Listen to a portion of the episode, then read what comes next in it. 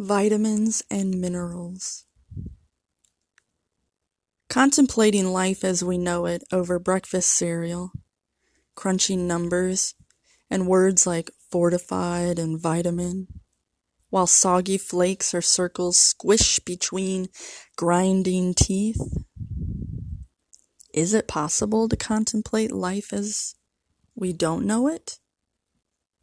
Isn't that the job of poets, of writers, of musicians, of garden variety LSD freaks? To see the way life isn't and tell it? We have one reality against which to compare all else.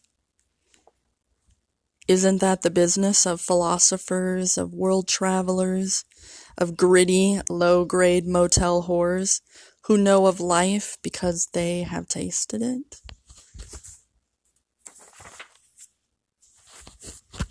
It tastes like semen.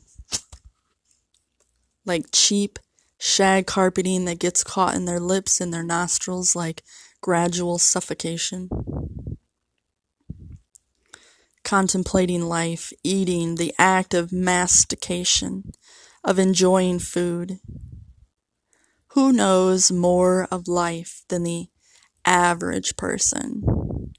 Taking that daily pilgrimage to a thankless job, or maybe just to the mailbox. Where is the justification in life? Why do we get fortified with iron and other minerals like tiny castles that stand strong against opposing forces, like metallic gear ready for daily battles? The minerals build us strong like miniature tanks, ready to do battle with thankless tasks, unruly staplers, with other pilgrims on the journey.